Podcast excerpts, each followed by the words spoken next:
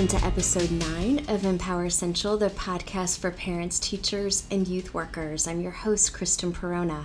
We explore topics that will empower you as you guide and impact the next generation.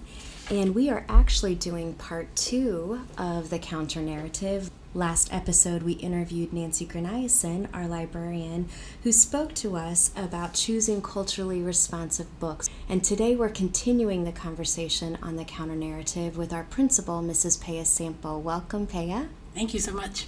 I know this is important to you as an educator. Definitely. I think the big thing when you think about counter narrative is thinking about it's a story or a narrative from a perspective of people who have traditionally been marginalized. So oftentimes the stories we don't hear, um, the other side of the story. Um, and when I think of counter narrative, I mean that can be in so many different areas. When we think about, particularly if we think about Thanksgiving, Thanksgiving, we often hear it from the perspective of the pilgrims or the people who were coming over into the New World, what we call now North America. Especially and for an elementary school. Definitely, definitely. Mm-hmm. And so we often hear what it was like when they got here, what the how the they had to adjust to the climate and the foods in that in those um, areas. However, we don't always hear from the perspective of the Native Americans and how they were impacted. And so when we talk about the counter narrative, it's how do we find um, places for their voices. And oftentimes, we when we pick up books and we can hear, oh, they wanted Native American uh, people wanted to help in many ways. One thing we have to be careful of is they're they're often written from the perspective of someone who is not Native American. So when right. we talk about the counter narrative, how do we find spaces or opportunities to allow people who are traditionally marginalized to tell their own stories? Can you define for us what marginalized means, real quick? With the people who have been marginalized, it's typically the voices that we don't hear. We don't hear their parts of the story. Their voices aren't always the loudest. Um, they aren't often the most popular or often um, the most represented. The most represented in, in picture books and film and music. Okay. Um, it's kind of digging in, digging in a little bit deeper to, to hear their stories. To hear their stories, and also, wouldn't you say, to find out the truth? Yes. Because here for elementary schools, whether they're Christian schools or other faith based schools or even public schools, Native Americans are very much presented during Thanksgiving as favorable yes. and really helpful and really nice and kind. Right. And so it's not that they're talked negatively about, but is there more to the story? Right. Is there all, is that kids? the only time we talk about Native Americans? And I think that's what brings us into this idea. Um, there's a really powerful TED talk called um, "The Danger of a Single Story," mm. and a lot of the work that I've done before, before I came to to Central, and as well as starting to integrate some of that into conversations that I'm having with teachers, is how do we ensure that we are not playing into that narrative as well? How are mm-hmm. we not teaching students that Native Americans only existed in the past? But helping them to see that they are still present today. And so, with our second grade um, teachers in particular, having a conversation with them because they do a lot about the different Native American tribes here in the United States mm-hmm. um, in the in the history, and so challenging them to think about how can we bring more light to our students to help them realize that people from Native American descent are still living here today, that we are rubbing shoulders with them, we go to church with them, we might live in the same communities with them. They might not look the way that they have often been depicted in, in literature or in movies, um, but helping kids to pull away those stereotypes that we tend to have around Native Americans. There's a um, photographer, um, the project is called Project 562, who is working to try and go and uh, take photographs of all the 562 nations that are still represented oh, here wow.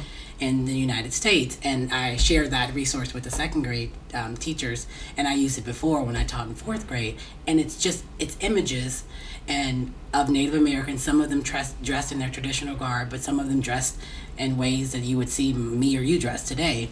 And uh, I remember the most powerful statement that I heard from one of my fourth graders at the time is um, there was a picture that came up, and he said, "Oh, he's a boy that looks just like me." Right. And that's the power of showing them the counter narrative of it is not what we typically think of our Native American being angry or um, upset or you know when you think about you know un- unfortunately how they pr- were projected in film yes. native american you know cowboys and indians not that but helping kids to truly um, see the humanness yes. and people that are just like them and how do we relate to those kids? Yes. I love something that you said in regards to with marginalized people, giving them space to tell their story Mm-hmm. from their perspective. Last episode with Nancy Gruniason, she mentioned how we have worked really hard in our library to not just have picture books or novels about different races or about children who have had different experiences beyond the majority culture, but that they are written from the perspective mm-hmm. and they are written by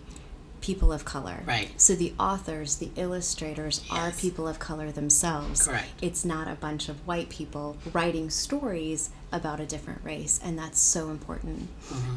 Paya, what can our parents do or even teachers do? What are some ways that they can introduce their kids, their students to the counter narrative? Give us some examples. I think picture books are the easiest way that I've used as a parent as well as I've used as an educator. Um, there are so many picture books on so many different areas that will just start to spark a conversation. It can't just end with me reading a book about um, an African American during a certain time period. It can't just end with that. It didn't begin. That's like the start of it. Right. So what kind of questions? So one of the things I always push kids to think of: How do we know that's true? Just asking that question, like, how do we know this story is true, or how do we know this perspective is true? That's one way to think about it. And the, I think thinking bigger, and we want our students, we want our children to be critical thinkers, to not just Yes. when they read a story, not when they just learn something. We don't want them to always think that that's just immediately true. How can we get them to think more critically about the stories they're reading, what they're being taught, um, and a big way of getting them to ask questions. One of my favorite questions is, especially with older students, huh, I wonder is that always the case? How can we find out more? We don't want to scare kids off. We don't want to Right. to frighten or uh, traumatize children when we, th- when we talk about history because it is so deep and it is so heavy.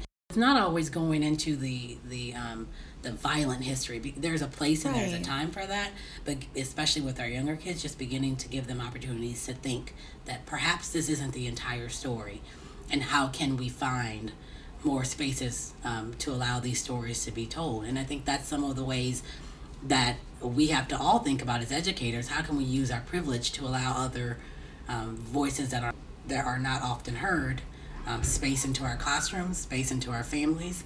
Um, Yes. My privilege is that I can go out and purchase books from any any store here. We have the money to be able to do that. However, I know there's also this responsibility that comes with that that I have to be able to buy books and music and um, literature that allows my children to see into a window into someone else's culture and someone else's background.